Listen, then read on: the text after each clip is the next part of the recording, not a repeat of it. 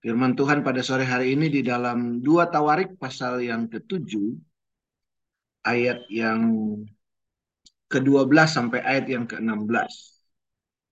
Ini ayat yang luar biasa positif sekali, baik sekali.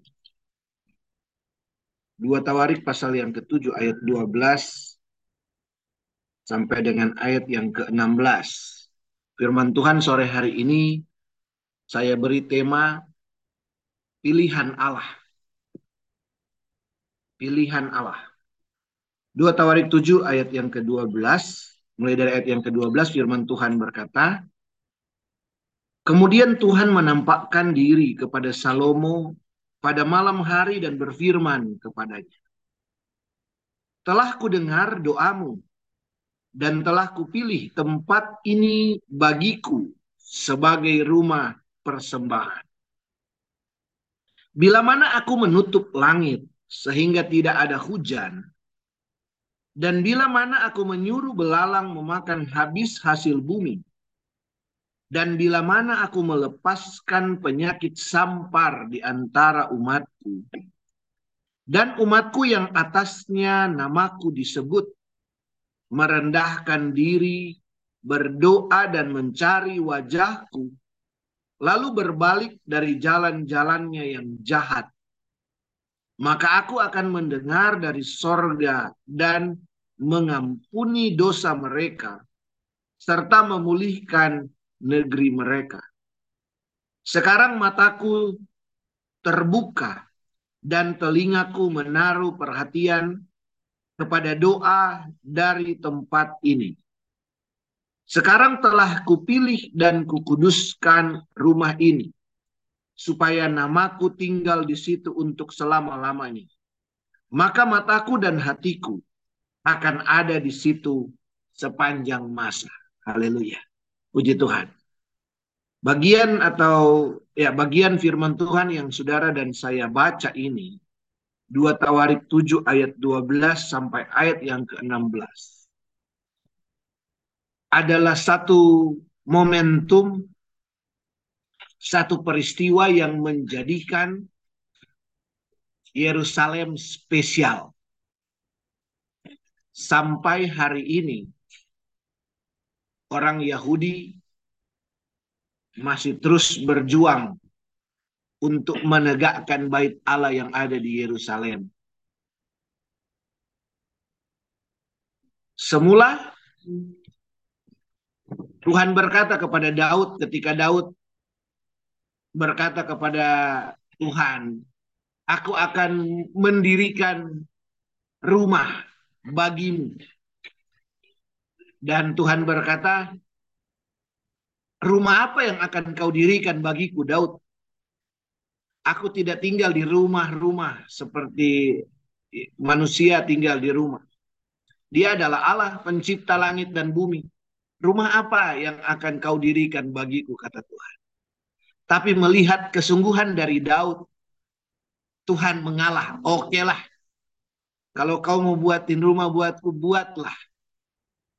Dan kemudian, tapi bukan Daud yang membangun. Firman Tuhan menulis, firman Tuhan menceritakan bahwa Daud hanya mempersiapkan saja. Tapi Tuhan berkata, Daud, bukan tanganmu yang akan membuat bait Allah itu.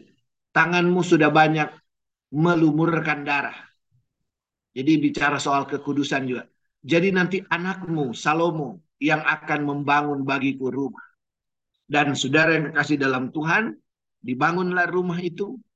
Dan dua tawarik pasal yang ketujuh, itu adalah bagian dari pentahbisan bait Allah bagian dari seremonial, bagian dari eh, doa-doa, uh, bagian dari uh, Tuhan hadir di bait Allah dan firman Tuhan katakan telah ku dengar doamu dan telah kupilih tempat ini. Saudara yang kekasih dalam Tuhan. Kalau saudara dan saya membaca bagian ini, saya membaca bagian ini, saya melihat bahwa betapa luar biasanya pada saat itu. Ketika Tuhan berkata, telah pilih tempat ini bagiku. Di dalam ayat yang ke-16 dikatakan, sekarang telah kupilih dan kukuduskan rumah ini supaya namaku tinggal di situ untuk selama-lamanya. Maka mataku dan hatiku akan ada di situ sepanjang masa. Yesus berkata, mataku, jadi Tuhan berkata, mataku dan hatiku akan tinggal di situ sepanjang masa.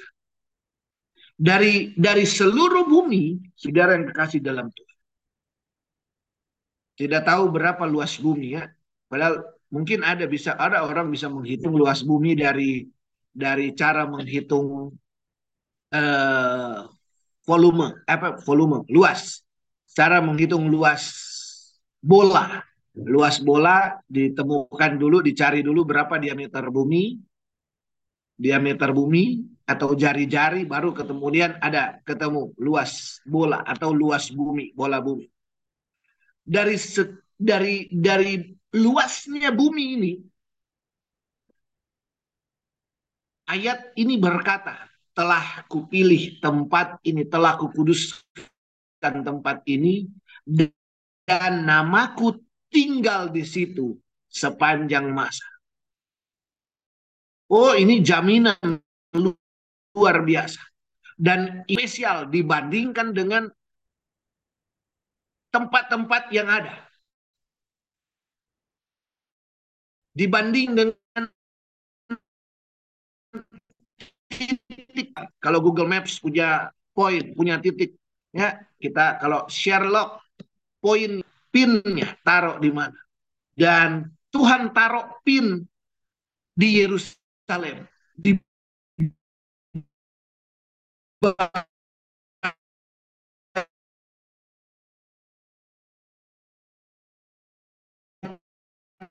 alat tepatnya Tuhan pinnya ditaruh di situ. Ya. Nah, saudara yang kekasih dalam Tuhan. Jadi betapa luar biasanya tempat itu. Dan saudara dan saya kalau melihat kebenaran firman Allah, membaca firman Allah, maka saudara dan saya akan lihat bahwa tempat itu spesial. Kalau ibarat kata di Google Google Maps, saudara bisa setel di Google Maps rumah saudara itu home, rumah. Ya, saya saya setel Google Maps Bukit Putra C8 nomor 20 itu karena sering pakai itu home. Jadi ketika pulang Google katakan gini ketika sampai di titik itu selamat datang di rumah. Nah, gitu. Jadi begitu spesialnya titik itu. Nah, saudara yang kekasih dalam Tuhan, itu pilihan atas sebuah tempat. Pilihan atas sebuah tempat dipilihlah Yerusalem. Tapi kita sudah berbeda perjanjian baru. Siapa yang dipilih perjanjian baru? 1 Petrus pasal 2 ayat yang ke-9. Kita lihat di sana. 1 Petrus pasal 2 ayat yang ke-9. Yang pertama, Dikatakan, tetapi kamulah bangsa yang terpilih, imamat yang rajani, bangsa yang kudus, umat kepunyaan Allah sendiri. Supaya kamu memberitakan perbuatan-perbuatan yang besar dari dia, yang telah memanggil kamu keluar dari kegelapan kepada terangnya yang ajaib. Kamu yang dahulu bukan umat Allah, tetapi yang sekarang telah menjadi umatnya. Yang dahulu tidak dikasihani, tetapi yang sekarang telah beroleh belas kasihan. Firman Tuhan katakan, kamu adalah bangsa yang terpilih. Kepada kita, gereja Tuhan. Gereja Tuhan yang ada di akhir zaman Tuhan katakan kamulah bangsa yang terpilih. Jadi begitu banyak orang, miliaran orang. Miliaran orang. Tapi saudara dan saya, gereja Tuhan adalah bangsa yang terpilih. Kata Tuhan, kamulah bangsa yang terpilih. Ya terlepas dari orang Israel masih dipilih Tuhan juga karena keturunan. Tapi saudara dan saya kata Tuhan, masuk dalam angka bangsa yang terpilih. Itu dulu yang pertama. Oh, bangsa yang terpilih masih terlalu besar. Global, universal, gereja yang universal. Nah, kalau kita lihat di dalam 1 Korintus 3 ayat 16. 1 Korintus pasal 3 ayat yang ke-16. Firman Tuhan berkata, Tidak tahukah kamu bahwa kamu adalah bait Allah dan bahwa roh Allah diam di dalam kamu. Ya. Kata Tuhan sekarang, tidak tahukah kamu bahwa kamu adalah bait Allah? Mungkin yang lebih jelasnya lagi di dalam 1 Korintus 6 ayat 19. 1 Korintus 6 ayat 19. Di sana dikatakan, atau tidak tahukah kamu bahwa tubuhmu adalah bait Roh Kudus yang diam di dalam kamu. Roh Kudus yang kamu peroleh dari Allah dan bahwa kamu bukan milik kamu sendiri. Kalau ini firman Tuhan katakan bahwa sekarang bait Allah yang dimaksud bukan lagi yang di Yerusalem itu. Tapi kata Tuhan tubuh kita.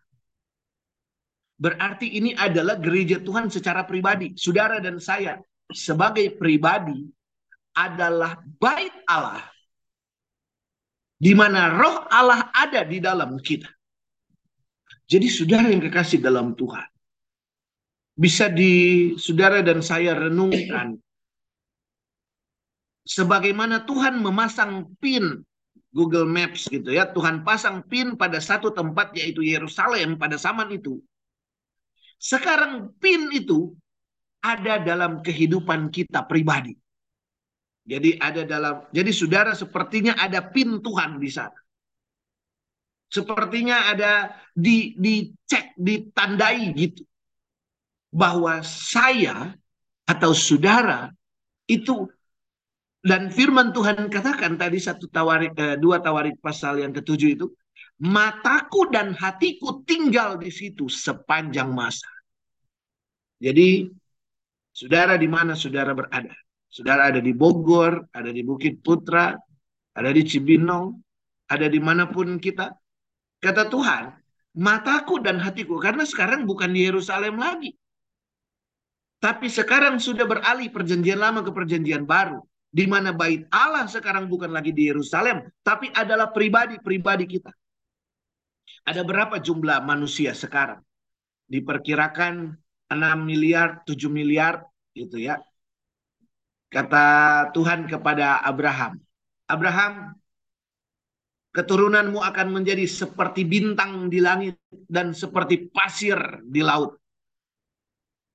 Berarti saudara dan saya, anggap saja kita di antara 6-7 miliaran orang. Kita seperti satu butir pasir di laut kecil sekali mungkin sudah. Kalau dibandingkan dengan global, global, universal, ya dunia yang universal. Jadi bersyukur di tengah-tengah dunia yang universal miliaran orang, lihat saja pribadi bahwa saya pribadi atau saudara secara pribadi itu terpilih itu luar biasa menjadi terpilih. Itu sebabnya kata Allah, betapa spesialnya hidup kita. Pilihan itu luar biasa. Dari dan kita tahu bahwa 6 atau 7 miliaran orang yang ada saat sekarang ini saja. Kita memang tidak punya data berapa banyak yang belum terpilih, yang belum menikmati anugerah, yang belum menikmati pilihan Allah. Mereka belum dengar Injil sama sekali. Dan mereka belum kenal Tuhan sama sekali. Oh sekarang kan zaman sosmed. Iya untuk yang sekarang. Suku-suku terasing. Suku-suku yang ada di pedalaman. Sejak lahir tidak mengenal Tuhan. Sampai hari ini mereka tidak mengenal nama Tuhan. Kata Tuhan, saudara dan saya adalah orang-orang yang terpilih sebetulnya. Cuma kadang-kadang banyak yang terpilih, tapi sedikit yang menghargai pilihan Tuhan. Kapan Tuhan memilih saudara dan saya? Tuhan sudah memilih kita. Tapi pilihan itu menjadi jelas ketika saudara dan saya menangkap firman Allah pertama kali. Di luar sana ada orang-orang yang selintas dengar firman Tuhan. Apa sih Yesus? Saya percaya saat itu ketika dia merespon, dia masuk dalam pilihan itu. Tetapi ketika dia belum merespon, dia lewati itu titik pemilihan. Jadi saudara yang kekasih dalam Tuhan. Bersyukur saudara tidak melewati titik titik pemilihan itu. Kita tidak lewat begitu saja. Tapi saudara dan saya merespon sampai hari ini. Kita berdoa, ada orang-orang yang bahkan belum mendengar tentang Yesus sama sekali. Dan kita belum bisa memastikan orang-orang itu terpilih atau enggak. Karena buktinya mereka belum mendengar Injil. Mereka belum menikmati anugerah seperti saudara dan saya. Jadi kalau saudara dan saya sudah hidup di dalam anugerah, itu saudara dan saya harus bersyukur. 2 Petrus pasal 1 kita akan lihat. Ketika saudara dan saya sudah dipilih oleh Tuhan. 2 Petrus pasal 1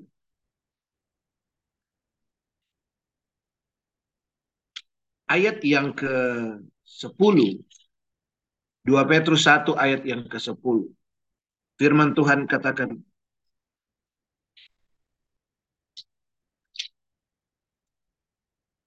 Karena itu saudara-saudaraku, berusahalah sungguh-sungguh supaya panggilan dan pilihanmu makin teguh.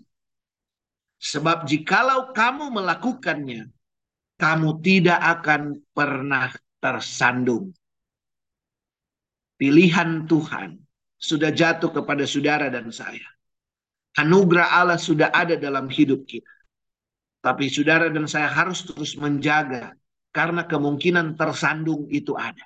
Itu sebabnya firman Tuhan katakan biar supaya berusaha sungguh-sungguh supaya panggilan dan pilihanmu makin teguh. Ya.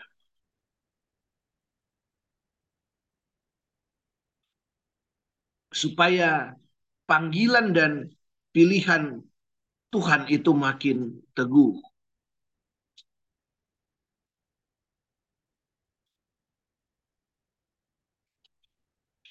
Bagaimana supaya saudara panggilan dan pilihan Tuhan makin teguh? Ayat yang ketiga dikatakan eh, 2 Petrus itu ayat yang ketiga. 1, 2 Petrus 1 ayat yang ketiga. Karena kuasa ilahinya telah menganugerahkan kepada kita. Jadi anugerah saudara ya. Bukan karena kehebatan kita. Kita menikmati keselamatan. Tuhan telah menganugerahkan kepada kita segala sesuatu yang berguna untuk hidup saleh oleh pengenalan kita akan dia. Jadi sekali lagi Ketika saudara mengenal Tuhan itu anugerah. Makanya luar biasa. Kita nggak tahu kita punya latar belakang yang berbeda-beda. Tapi pokoknya yang penting berita Injil tiba-tiba masuk aja ke telinga kita. Apakah kita yang mulai dari lahir, apakah kita yang sudah di pertengahan hidup kita dengar, pokoknya yang puji Tuhannya berita firman lewat aja di telinga kita dan saudara dan saya menanggap gitu saja. Jadi itu anugerah yang telah memanggil kita oleh kuasanya yang mulia dan ajaib. Jadi saudara dan saya menjadi anak Tuhan. Kalau kita percaya kepada Tuhan, itu karena kuasa yang ajaib. dengan ajaibnya menyeret kita untuk masuk dalam keselamatan. Mungkin hati kita keras, mungkin dan sebagainya. Tapi puji Tuhannya, pokoknya sekarang sudah ada di dalam Tuhan. Dengan jalan itu, ia telah menganugerahkan kepada kita janji-janji yang berharga dan yang sangat besar. Supaya olehnya kamu boleh mengambil bagian dalam kodrat ilahi dan luput dari hawa nafsu duniawi yang membinasakan dunia. Jadi sebelum saudara dan saya masuk dalam kekekalan, masuk dalam keselamatan yang kekal di dalam sorga, saudara dan saya harus diluputkan dari hawa nafsu duniawi yang membinasakan. Jadi hati-hati saudara ya, kita berdoa supaya saudara dan saya dikuatkan untuk melawan dosa, melawan uh, hawa nafsu duniawi. Artinya saudara dan saya dibawa untuk hidup dalam kekudusan. Nah ayat yang kelima dikatakan, justru karena itu, justru karena itu kamu harus dengan sungguh-sungguh. Jadi ditekankan kata sungguh-sungguh berusaha untuk menambahkan kepada imanmu kebajikan. Jadi ini dan seterusnya. Saudara bisa baca bahwa dari iman kita, ketika sekarang kita percaya kepada Tuhan, kalau mau supaya pilihan kita makin teguh, bukan hanya percaya, tetapi mulai melangkah. Kalau di sini dikatakan kebajikan, dari iman ditambah kepada kebajikan, kebajikan kepada pengetahuan, jadi kebajikan itu kebaikan ya kebaikan, ada hikmat di situ, hikmat Tuhan, tapi ya hikmat firman Allah, kebajikan, kepada kebajikan pengetahuan. Pengetahuan apa? Pengetahuan akan kebenaran, kebenaran firman Allah. Kemudian dari mengetahui firman Allah kepada penguasaan diri, mulai menguasai diri. Menguasai diri. Menguasai diri berarti saudara dan saya mulai tahu oh ini boleh dilakukan, ini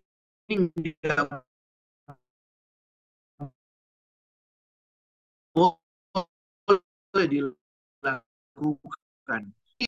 Dari penguasa, kan kadang-kadang, aduh dosa itu enak tapi pengen tapi berdosa di hadapan Tuhan. Tuhan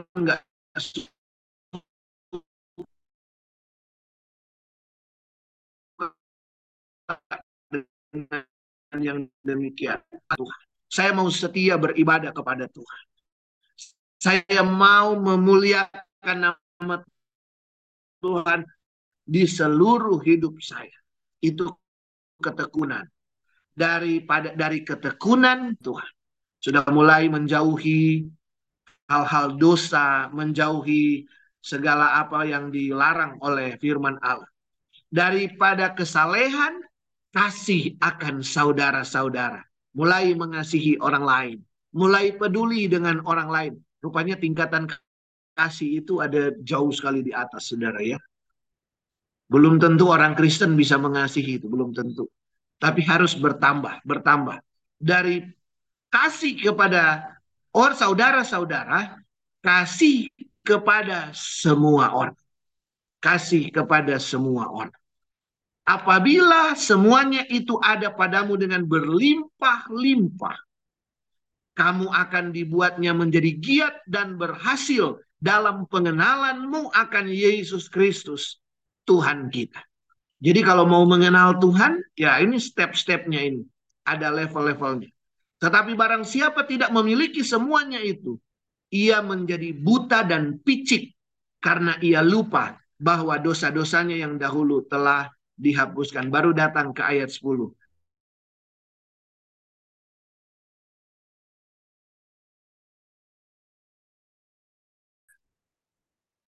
Karena ayat-ayat yang ketiga sampai ayat yang ke-9.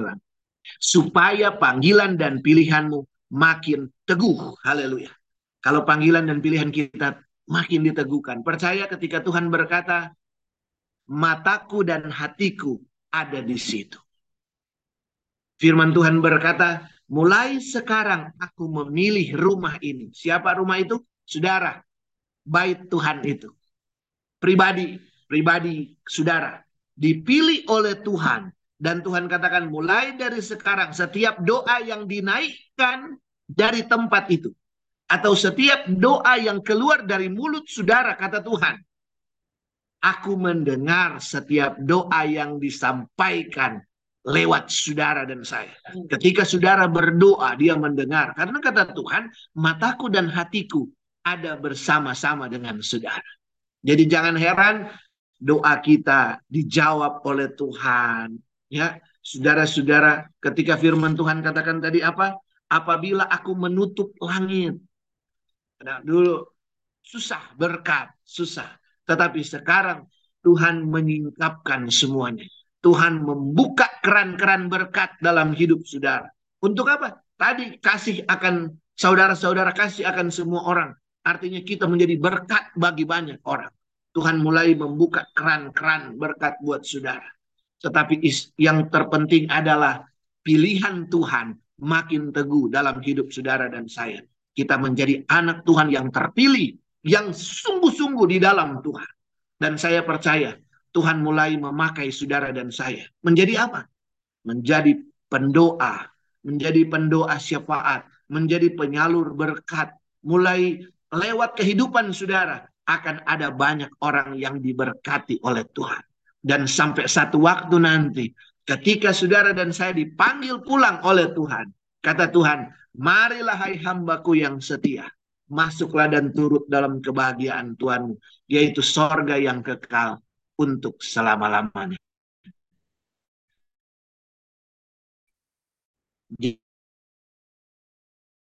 Jadi Tuhan Yesus memberkati kita dengan kebenaran firman Allah dan selanjutnya saya serahkan kepada Ibu Gembala. Tuhan Yesus memberkati.